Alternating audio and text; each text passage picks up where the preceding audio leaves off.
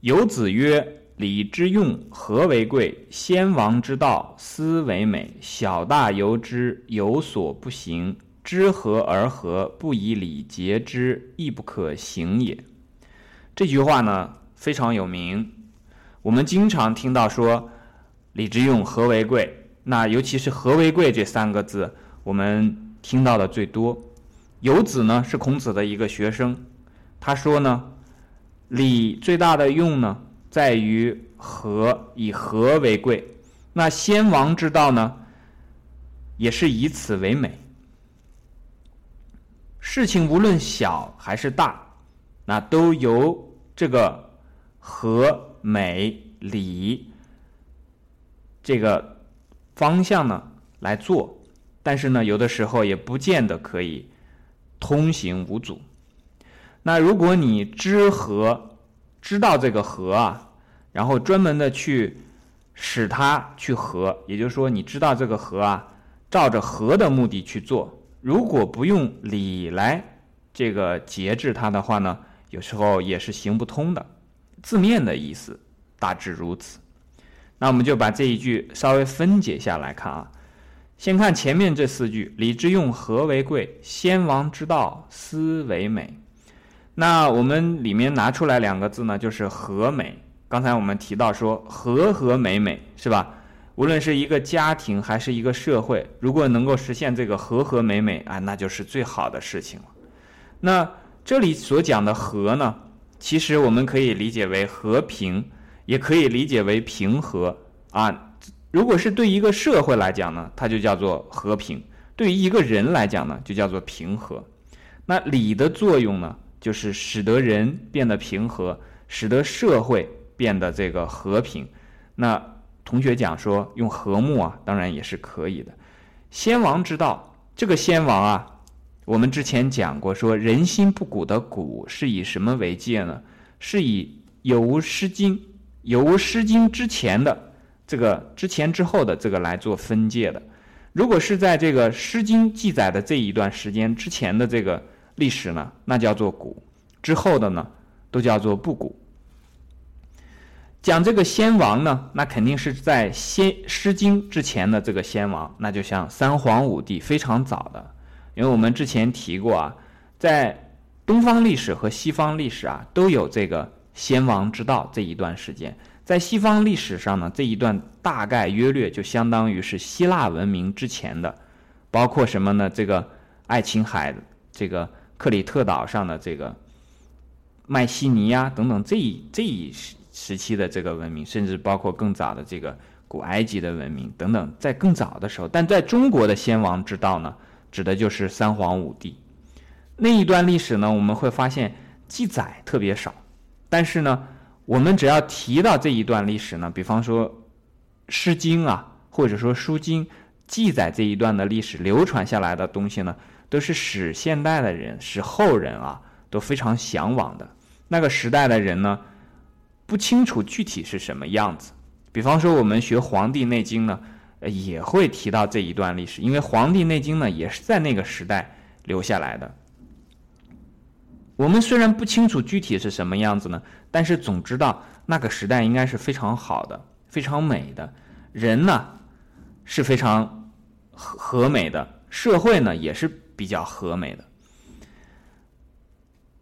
那这个礼之用，和为贵，这个地方就讲了说，礼最大的用处。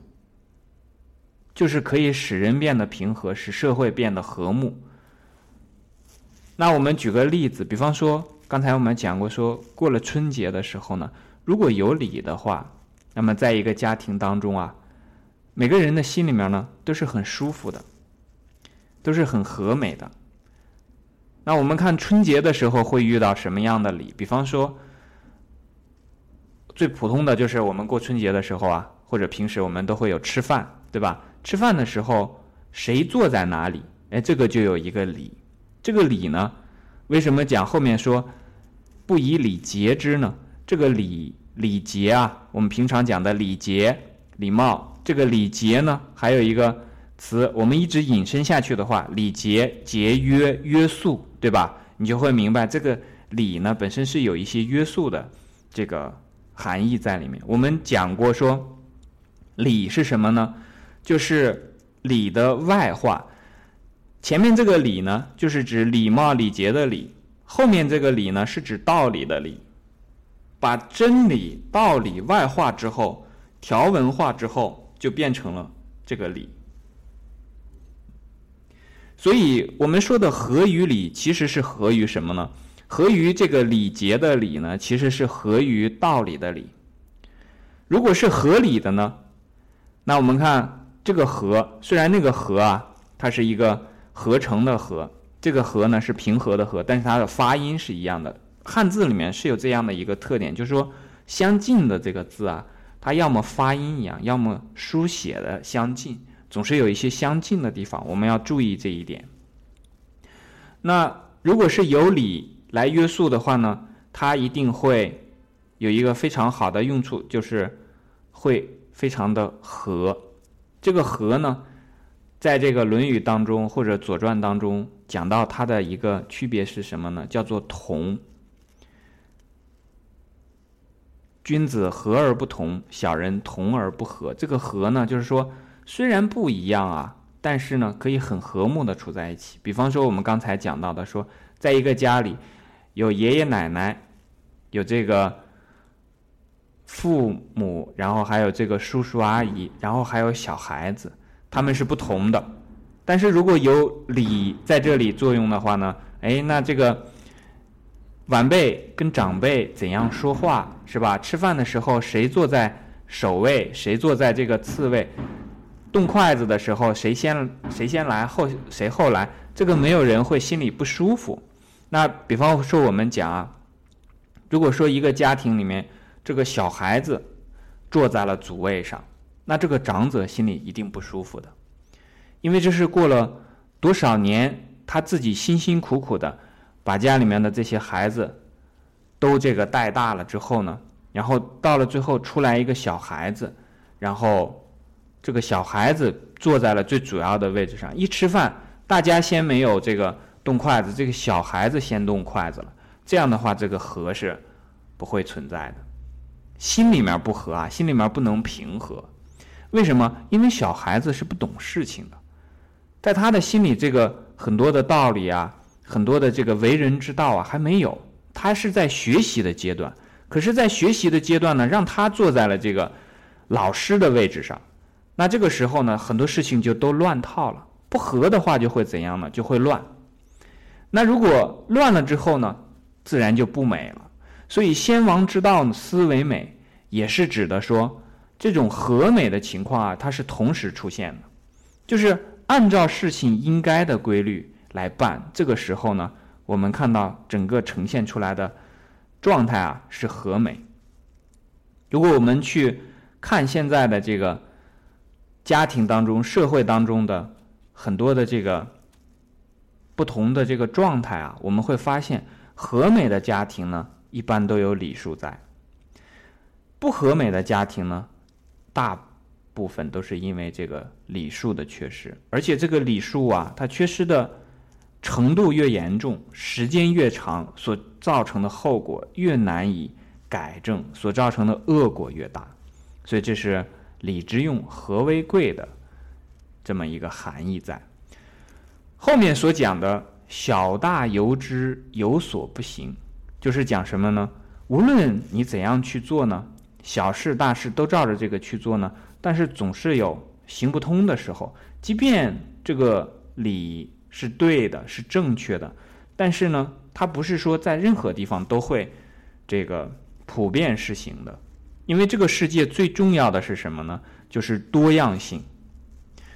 有大人有小孩儿，那就一定有的家里面坐在主位上的呢。大部分的家庭虽然都是坐在这个把这个长者放在主位上，但是总是会有人啊把这个晚辈放在主位上。那大部分的家庭呢，都是长者和这个年幼的人啊，长幼是有序的。但是总是有的家庭里面呢，这个长幼是无序的，有治的就有乱，有和的就有不和的。那不可能所有的家庭都是和睦的。那对我们来讲呢，其实这个选择非常简单，我们希望自己的家庭是和睦还是不和睦？那你自己来选择就可以了。如果你希望和睦，那就应该朝着这个礼的这个约束来。如果不约束呢，那肯定它会乱。啊，这个地方就涉及到一点，就是说，有的人可能会想啊，哎，我这家庭和睦一定要用礼来约束吗？一定是约束性的吗？如果我不约束发散的这个情况下，我胡来可不可以实现和睦呢？如果你做一番这个推理啊，或者说在实践当中去观察一下，其实你就会明白，如果是大家都乱来的话呢，这个肯定是无法实现和睦的，因为人呢，很多的时候呢，在他明白道理之前呢，都会有一些私心在。这个私心呢，比方说小孩子，他这个菜一端上来，他就去伸筷子，其实就是因为自己啊。心里只想着自己。如果这个小孩子呢想着自己的爷爷奶奶，他可能就会说：“爷爷，你先吃，对吧？”那这个时候就不会这个样子了。所以实际上这个乱是由什么地方来的呢？是因为他还没有那么智慧。所以我们在学习这个佛学的过程当中啊，经常讲般若般若，一定要有智慧。有了智慧之后呢，这些问题就都不是问题了。但是。小孩子怎么可能一出生以后就会有那么大的智慧？毕竟很多的这个小孩子不可能在小的时候都有那么多的这个孔融哈。孔融他是这个很了不起的人物，大部分的人还是凡人、普通人。